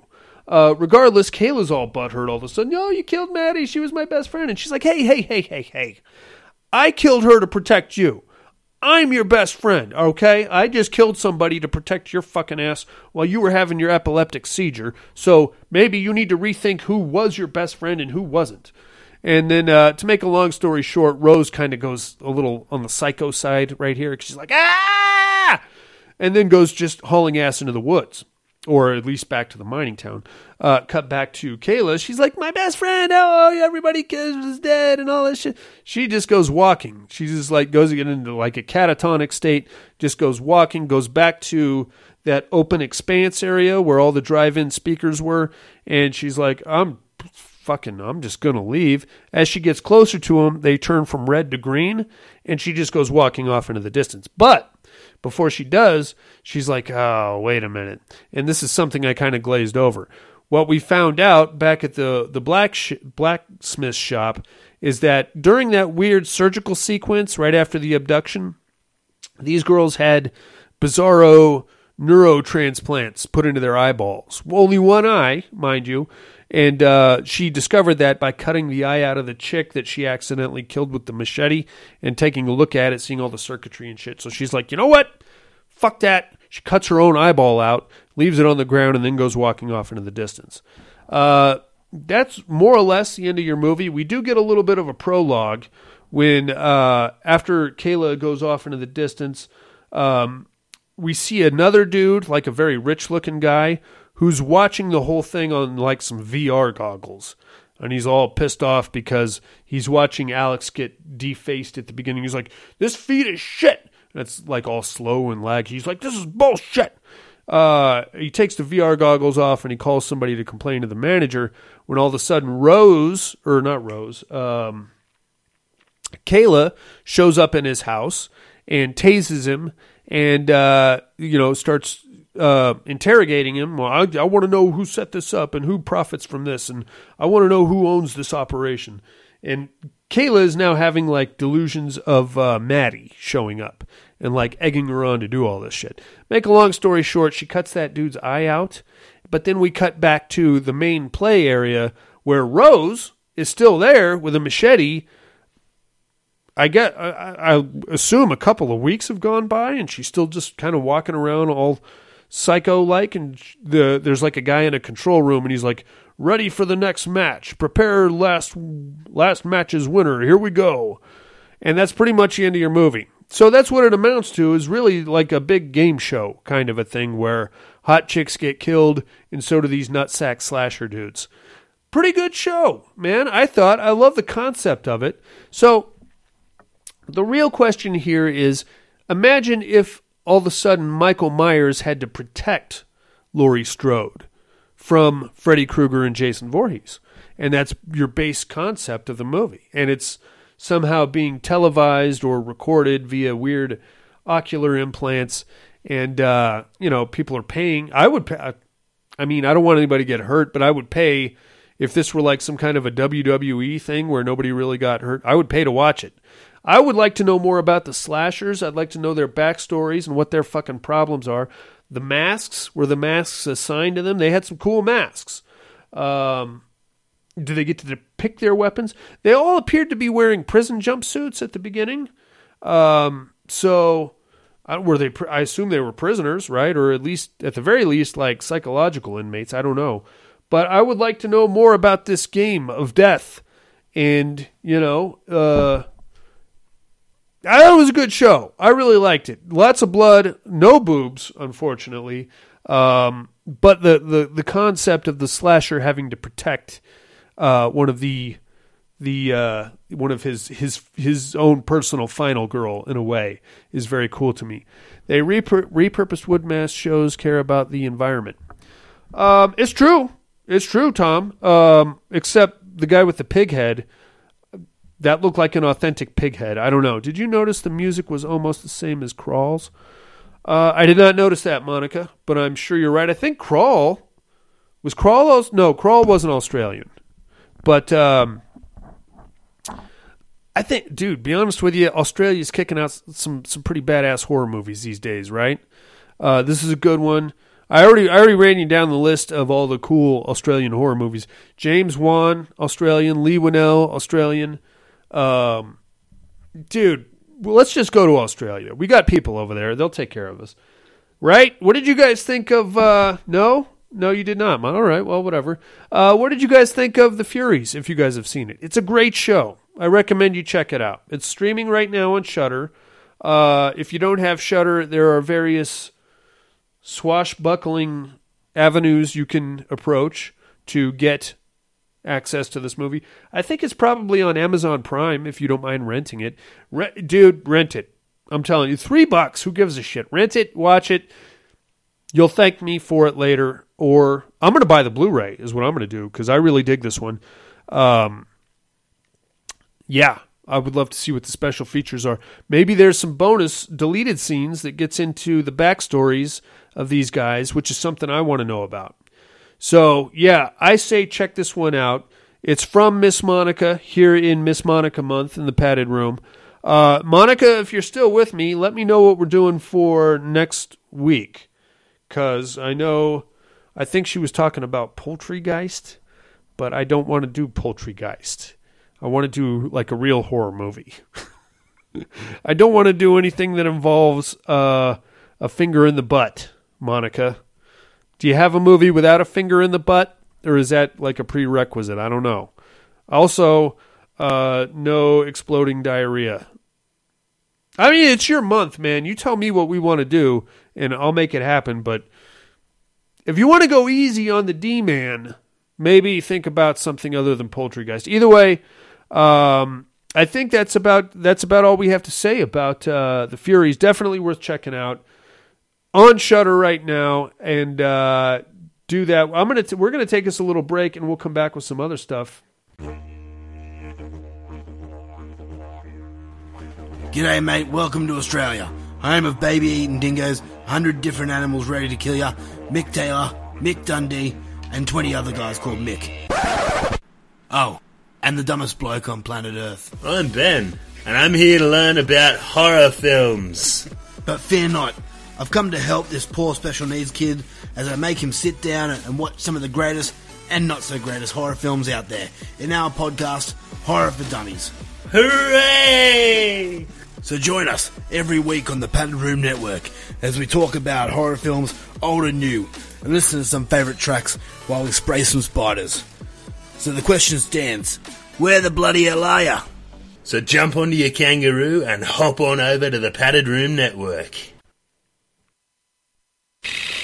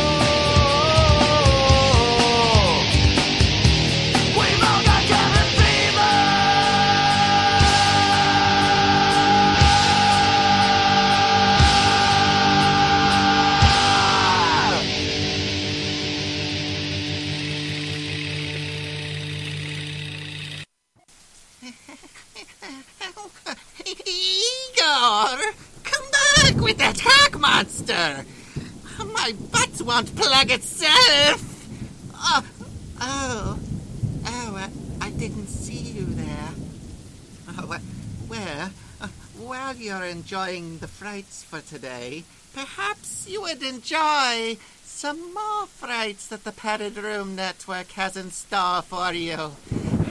Well, if just by following the links below, you could find yourself in many worlds of horror, including Wicked Wednesdays with Alan and Shell Easterling, Horror for Dummies with Tim and Jaleesa Davis, Survive with Paul Stevenson and Marco Pastos. The Resurrection of Zombie 7 podcast with Ron Martin and Jessica Feeney. Dark History with Sarah Nowinski. Oh, and you cannot forget the Psych Ward with Darian and Mandy. There are so many frights for you that are just waiting a click away. Oh, uh, Igor, c- come closer with that cock monster. My, my anal juices are. Uh, they're purging too much. Go watch the shows. I mean, listen to them. This is a podcast. You listen, you don't watch. Plug my ass, Igor. I'm making no sense.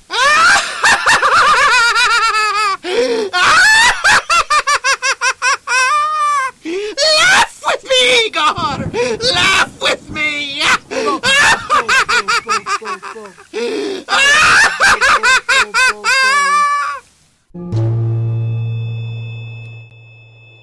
Hey, inmates. If you like what you hear, head over to the Padded Room Facebook group and support us through the Patreon link with a small monthly donation. Check out the T-Villain link at paddedroom.podbean.com and grab some t-shirts. Thanks for listening and enjoy the rest of the show. And I'm back. Oh, geez, you know what I didn't, what I didn't think to even consider about the Furies and the Bizarro game show that you know the movie is based on. What happens to the winners? I mean, you see, you got you got a, a slasher and his survivor girl. Do they just carry into the next game? Because that really sucks. I think I'd rather lose, to be honest with you. I mean, I don't want to die, but I don't want to spend however long just holed up in this wilderness area, killing everybody that comes into into it for no reason. That sucks, man. I don't want any part of that. I think I'd rather. Um, well, I don't it, like if I had to pick one of the slashers to do me in. It definitely wouldn't be Scythe Boy because I don't want my arms pulled off. Uh, probably the Axeman is your your. Well, I don't want to be defaced either. That's pretty uh, gnarly. I imagine the dude with the wood mask is probably your best bet. He just had a little hunting knife. I mean, he'll do you in pretty good, but I don't see him like getting crazy or anything like that. He was probably the smallest one of the slashers too. Anyway, enough about that. It's about time to get into the old Terradome, kiddos. You ready for this? No tears, please. It's a waste of good suffering. I'm not gonna hurt you. You didn't let me finish my sentence. I said, I'm not gonna hurt you. I'm just gonna bash your brains in. I'm gonna bash them right the fuck in. I'll kill you all. I'll drive you crazy. and I'll kill you all. I'll leave you never ever had. My worst dream come true. six-year-old child with this blank, pale, emotionless face, with blackish eyes, the devil's eyes.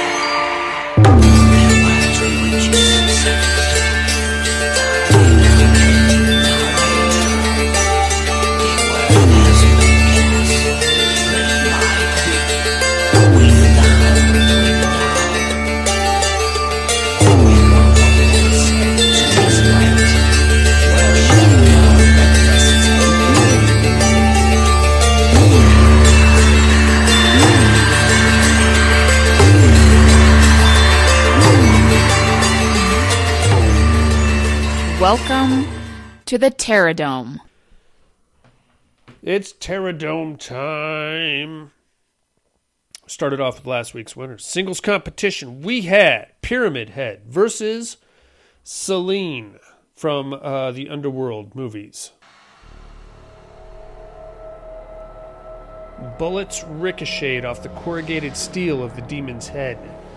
The blade swung wide and often, but Selene danced over, around, and underneath the demon's attempts to cleave. Bullets did little to dissuade it, but in the end, miniature thermite bombs planted on the demon's cranium detonated and left little left of the demon other than rusted steel. With a tie of 6 to 6, Selene is going to advance over Pyramid Head. Terradome rules dictate that in the event of a tie, whichever character has appeared in the most movies takes the win, and in this case, it's clearly Selene. Only two Silent Hill movies. What are we up to? Five or six uh, Underworlds now? There you have it. Selene with a win, a big win, an upset win over Pyramid Head. Let's take a look at the teams competition, shall we?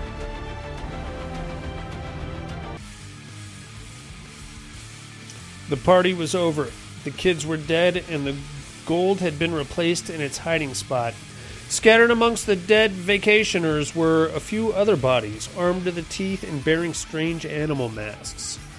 With a vote of 10 to 2, the Nazi zombies advance over the home invaders. I think we all saw that one coming. I'm sorry. Uh, they're just people, man. I mean, they got guns and they're sneaky and shit, but really, at the end, they're just people. Let's take a look at this week's matchup, shall we? We are in the uh, Asylum Conference Round 12 singles competition. As usual, inmates, bear with me. Uh, I'm not very good at writing things, and I've had a couple of uh, cocktails this evening, too. So I'm sure you've already noticed. Here we go. It had been decades since Frank left Camp, Camp Crystal Lake, but the memories and scars made it feel like it was just yesterday. Surviving those final nights, finding all of his friends and fellow counselors butchered, and the inevitable PTSD that followed made him as much a victim as any of the dead kids. Substance abuse, a long criminal record, and what the pros called survivor's guilt were his trophies. Rage as well. Powerful, uncontrollable rage, and an appetite for vengeance. Then, on the run from the U.S. authorities, he makes his way to Cambodia and rumors of a relic. A simple toy box that is said to open doorways to other worlds. For Frank, any world is better than his. Acquiring the box was easy, getting it in himself past U.S. Customs wasn't. But now, on a lonely canoe in the middle of a sleepy lake, next to an abandoned summer camp, Frank finds his strength and bravery. He opens the box and walks through the door. In singles competition, we have Pinhead versus Jason Voorhees. now, let's take a look at some of the old Friday the 13th movies. Jason, unstoppable, I'll give you that. But, well, let me rephrase that. Not quite unstoppable, but unkillable. Um, what you can do with Jason is restrain him and keep him restrained for quite a while, actually. If you look at. Uh, what was that part six i believe? They chain they put a rock they put a chain around his neck and sunk him to the bottom of the lake and there he sat for quite a while. So chains uh, easily you know he didn't break the chain and apparently he was alive the whole time underneath the lake. So if he can't break the chain i know a guy that has a lot of chains and that's pinhead and for that reason i'm going with pinhead in this one Singles competition Pinhead versus Jason Voorhees. I'm taking Pinhead. Let's take a look at the teams competition, shall we? We are still in the Asylum Conference round 12. After answering a distressed call on LV 426, the cruiser was headed back to Earth as fast as possible. The events that took place on the faraway planet were a mystery, but the artifacts and geological specimens recovered would be price, priceless to the Weyland-Yutani Corporation. The captain and crew would all be rich beyond their wildest dreams. Then one of the specimens previously thought dead comes alive and attaches itself to a, to a crewman's face. The crewman goes comatose and is quarantined until the specimen falls off and dies. The captain is notified but doesn't seem to care. He has a growing preoccupation with something else found on LV 426 an artifact of seeming human origin. A small wooden box with ornate carvings on each side. If anyone had bothered to check the captain's quarters, they would find endless research done on the box and its origins. Begging the question, was it a distress call that took them to LV 426 or desire? Teams competition, we have the Cenobites versus the Xenomorphs. I'm going to double down on Hellraiser this week and take the Cenobites as well. Now, I know what you're thinking. You're thinking, D, fucking xenomorphs, xenomorphs have acid blood. What hooks, chains, those are all metal. The fucking blood is going to eat right through that. But at the same time, it's the xenomorph's blood. So, if we've gotten to the point where they're, uh, you know, using the acid blood, that means they're already bleeding and probably going to die anyway. I'm taking the Cenobites over the Xenomorphs. Those are your Terradome matchups for the weekend, mates. In singles competition, it's Jason Voorhees versus Pinhead. Teams competition, you got your uh, Xenomorphs versus the Cenobites. Think about those matchups. Hit us with uh, your votes by next week if you get a chance. The uh, area, the uh, mental health hotline is area code 775-387-0275, or you get us on the regular old email at thepaddedroom2011 at hotmail.com. Or you don't have to vote in the Terradome. If you want to tell me to fuck off, uh, you didn't like or you did like Texas Chainsaw 3D, I'd love to hear that. I, I, I know it has its issues. I still didn't mind it. Uh, tell us if you get a chance to watch uh, the immersion therapy. Whatever else you want to talk. I mean, hey, I'm here for you guys. You know, you do you want relationship advice? It's not going to be good, but I'll dole it out anyway. I don't care, man. I, you, you're it's your time. So whatever you want to talk about, I'll talk about. In the meantime, let's do uh, some what are you looking at, shall we?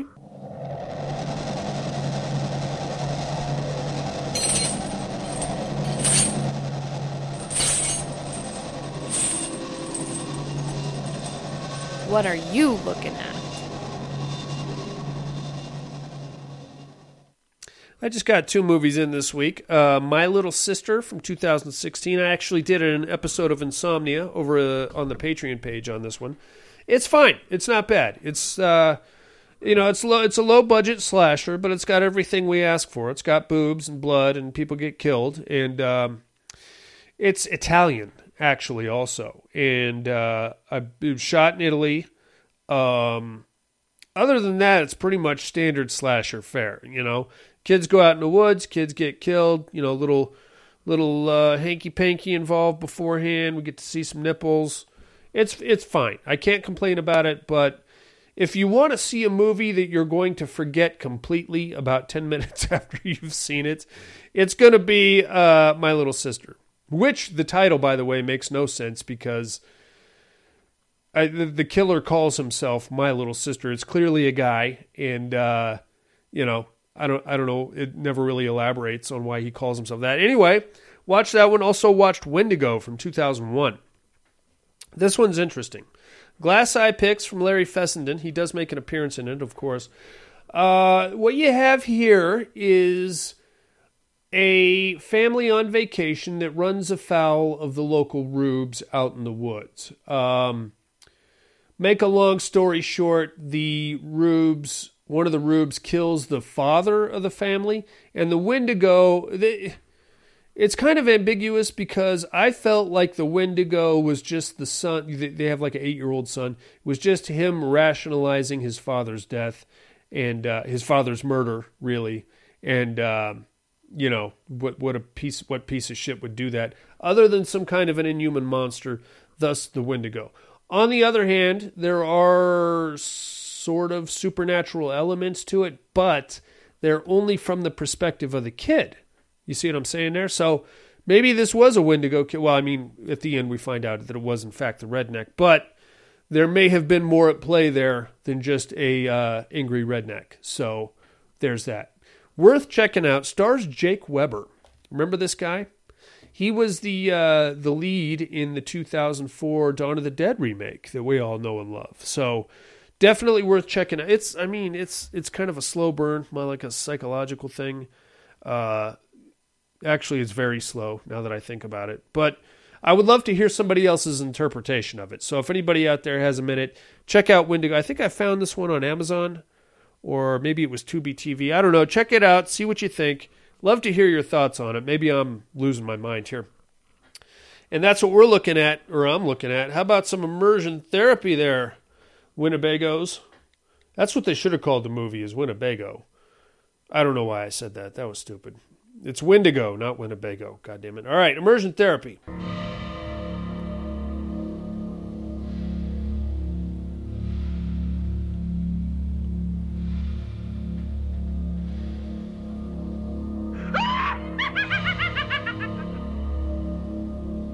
Immersion therapy.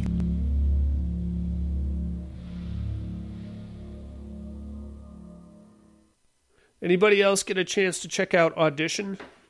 You probably already seen it. It's it's it's it's uh it's a motherfucker, man. It is.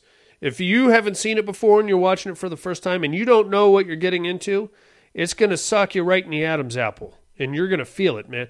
Espe- well, I mean, probably not now because we have our Hostel movies and we have our Saws and all that.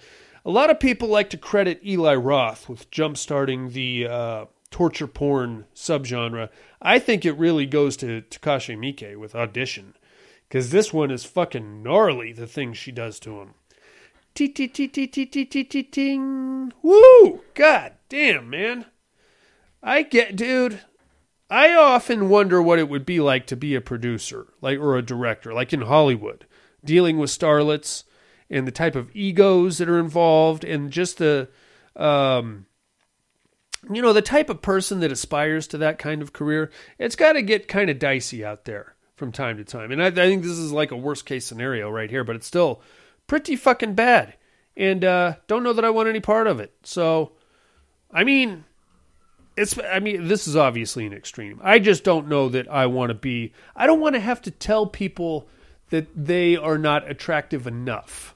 You know think about that. What kind of an asshole are you? Hey you're not pretty enough well you just destroyed this young lady okay jesus christ i mean i know you're looking for absolute perfection but just to tell uh you know well, we need somebody uh, uh, a couple 25 pounds lighter. Why don't you just call her a fat pig to her face then? Fuck. That's rough. All right, anyway, your immersion therapy for this week uh, is going to be The Influence. This one's uh, streaming on Netflix. Uh, stars Manuela Vellés, uh, Maggie Cervantes, and Elaine Hernandez. Directed by Denis Rovira van Boekholt. Uh, back in her childhood home to help her sister care for their comatose mother, Alicia must face a dark force from her past that now threatens her child. There you have it, inmates. Uh, that one's on uh, Netflix. The Influence. Check that out. I will do the same, and I will compare notes with you next week. Now, however, we must uh, educate Miss Monica, who is not here. So you're going to educate me instead. How about?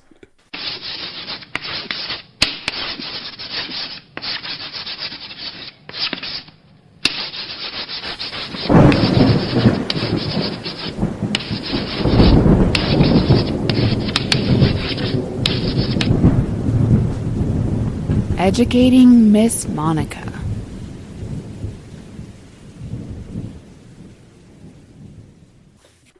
Um, Alan nailed me. I was Lords of Salem, indeed, and uh, I made that. I don't know how much easier I could have made that. I, whenever I do this, I just look around my room here, find a movie on my shelf, and quickly spew forth uh, clues as to whom it might be. So, without further ado, educating Mr. Darian.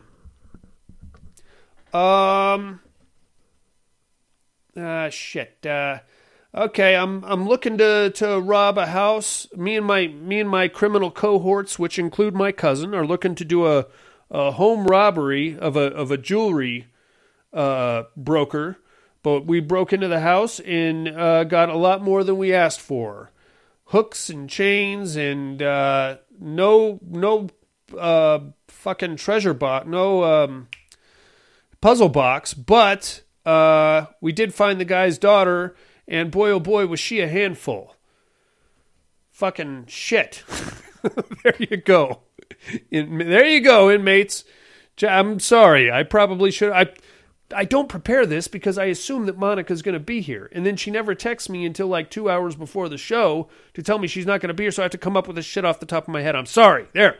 Uh, once again, gonna do a home robbery on a jewelry broker. Uh, he wasn't there, but his daughter was. Boy, was she a handful. She really brought the hooks and chains. Think about that. I will let you know who I am next week. Uh, you'll probably figure it out already because that was pretty easy. Well, I don't know, depending on how you if you've seen this one or not. Anyway, other than that, I think that's about going to do me for the week, inmates. Thank you very much for bearing with me tonight during a solo show. Um, Buddy, Monica, maybe next week, maybe not. I don't know. I don't know what I'm doing. I don't know what they're doing either. They might be dead by then. Hope not. Hope they're back next week to uh, do Chiller. Join us next week for Chillerama. Yay! Miss, Miss, Miss Monica month.